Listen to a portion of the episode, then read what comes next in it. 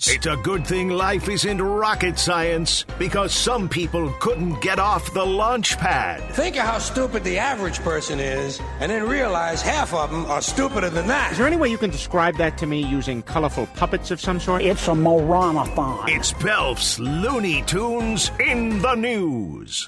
All right, I get a couple of Maple Leafs fans. They're enjoying the hockey game, and the guy gets out of hand. And um, and I don't know what happened. You know, um, fans were throwing their hats onto the ice.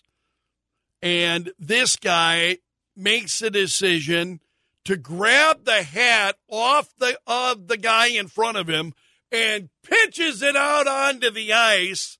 Here's the problem. It was a three hundred dollars fedora. That I love fedoras, so this story really caught my eye. I wear one almost daily. Um, three, but mine's not a three hundred dollars fedora, I'll tell you that.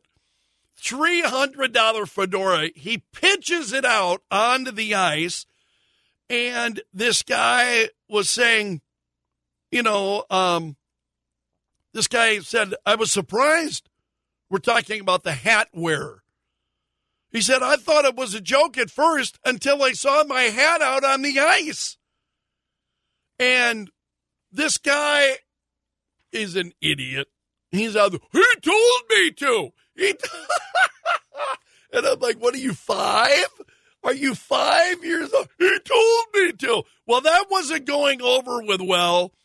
Fans around in the area in which they were, Uh, thankfully, they got the attention of folks down. They they yelled at the ICE crew. Some of his friends yelled at the ICE crew, hey, we need that hat back. So and he got it back. He got his hat back.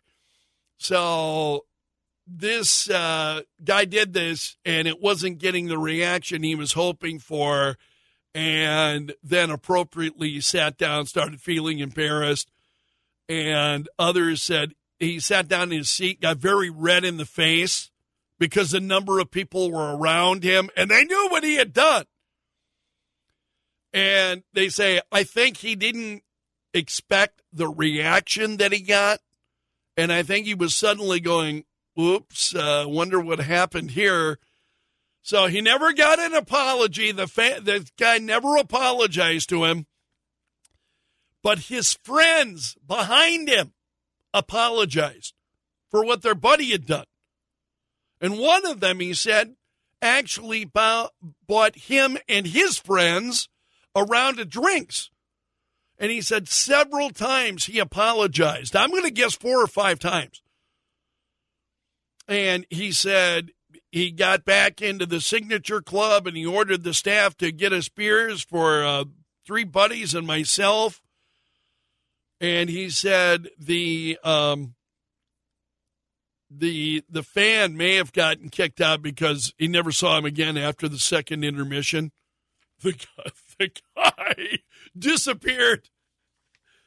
And that's a look at today's Looney Tunes in the news.